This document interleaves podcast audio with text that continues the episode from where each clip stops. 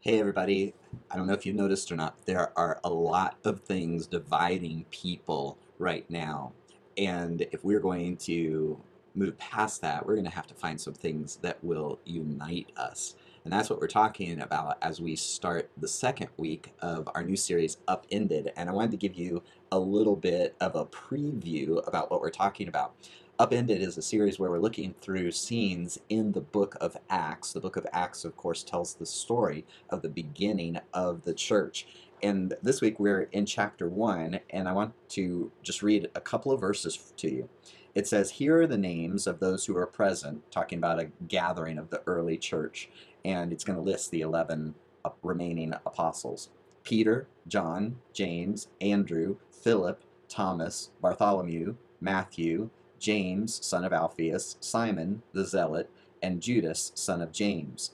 They all met together and were constantly united in prayer, along with Mary, the mother of Jesus, several other women, and the brothers of Jesus.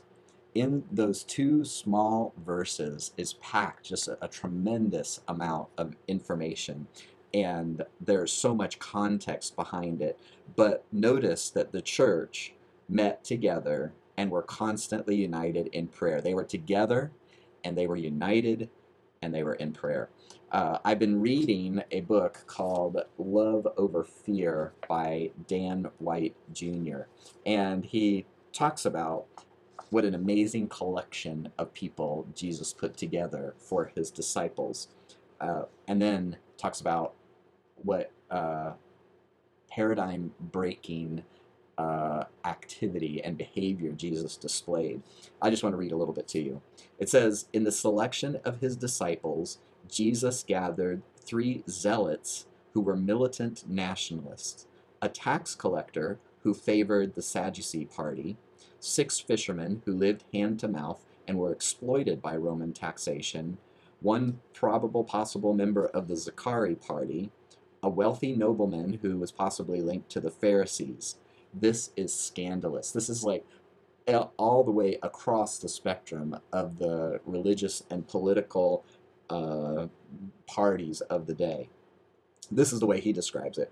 It's like organizing a home church with a few Black Lives Matter protesters, blue collar workers who believe Donald Trump will fix the country, a couple on public assistance while working for minimum wage at McDonald's, a wealthy Republican gentleman who owns an oil refinery, and a member of Antifa. It's an understatement to say these men would have loathed being in the same room with each other. But what they found they, is one thing that would unite them that transcended all of those other things. It was all about Jesus. They were united around Jesus. He goes on to say Jesus purposefully disrupted the social lines and political boundaries that fear builds between us and them. Jesus was not supposed to speak to a woman at the well. He's a Jew, she's a Samaritan. They're expected to be enemies. Jesus was not supposed to show kindness to Roman soldiers because they are the oppressors who use the sword to control. They were expected to be enemies. Jesus was not supposed to t- spend time with prostitutes. They were viewed as unclean. They were expected to be enemies. Jesus was not supposed to share a meal with a tax collector. They cheated the poor out of their hard earned wages. They were expected to be enemies. Did Jesus care about social justice? Of course. Did Jesus care about morality and righteousness? Of course. But something else was superior, more powerful. The very makeup of Jesus' first discipleship group was a purposeful message about the kingdom of God. So, that's a little bit about what we'll talk about as we look at this scene from the second half of Acts chapter 1. And even if you don't end up watching that, just remember if we rally around Jesus, if we make it all about Jesus, there is a way forward for us.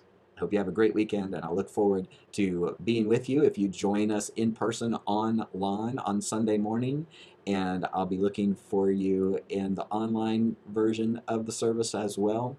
I hope you have a great weekend and that the Lord will bless you.